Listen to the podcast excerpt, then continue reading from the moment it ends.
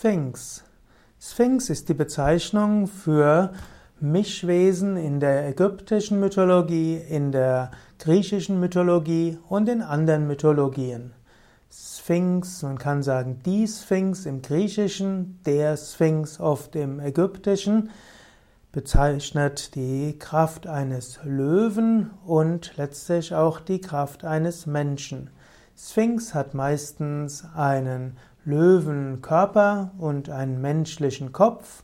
Und in der griechischen Mythologie hatte die Sphinx einen, einen, Misch, einen Löwenkörper und einen Frauenkopf, beziehungsweise auch eine Frauenbrust und hat Flügel.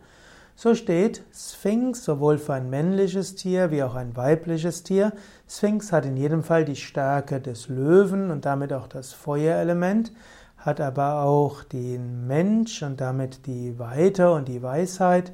Sphinx hat auch die, die Leichtigkeit über die Flügel im alten Griechenland, eben als fliegender Sphinx. Sphinx werden manchmal als Dämonen der Zerstörung und des Unheils gesehen, eben in der griechischen Mythologie. Sphinxe werden aber auch als Symbol der Weisheit gesehen, insbesondere im alten Ägypten. Im Ägypten wurde die Sphinx als Hu bezeichnet, Hu, und Sphinx wird auch bezeichnet als Rätselgestalt. Es gibt zum Beispiel die griechische Legende, dass ein Sphinx einem Menschen Rätsel stellt und wer die Rätsel nicht beantworten kann, der wird erwürgt und wer das Rätsel beantworten kann, der wird anschließend ein, ja, wird anschließend belohnt werden.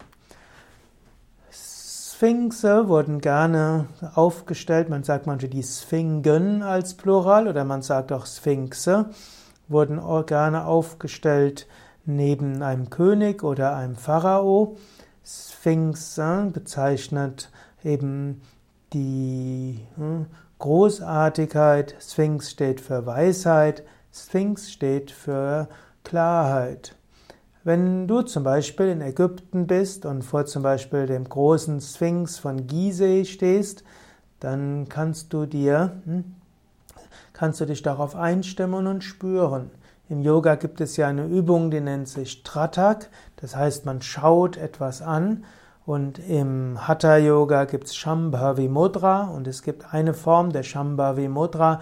Man schaut etwas an, beständig, und gleichzeitig konzentriert man sich auf ein Chakra.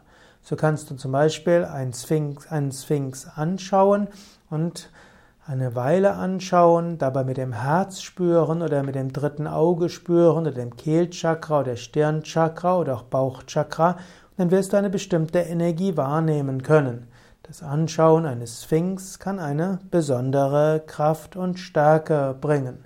Es gibt auch kleine Sphingen, die man in Museen findet. Und angenommen, du bist bei einem Museum und kannst dort eines, einen Sphinx sehen, ohne gestört zu werden, kannst du das auch mal ausprobieren und so die besondere Kraft des Sphinx äh, nutzen. Wie gesagt, Sphinx in Ägypten ist männlich, im Griechischen ist die, spricht man von der Sphinx, die Sphinx, denn Sphinx ist Frauenkörper und, äh, und letztlich drunter der Löwe. Ich werde, falls du das jetzt als äh, Video siehst, werde ich jetzt dir gerade eine moderne Sphinxgestalt zeigen, die, aus der Griech, die auf die griechische Mythologie sich bezieht, wo du Frauen Oberkörper hast, Löwen Unterkörper und zusätzlich noch die Schwingen. Und damit symbolisiert Sphinx auch die Einheit der verschiedenen Elemente.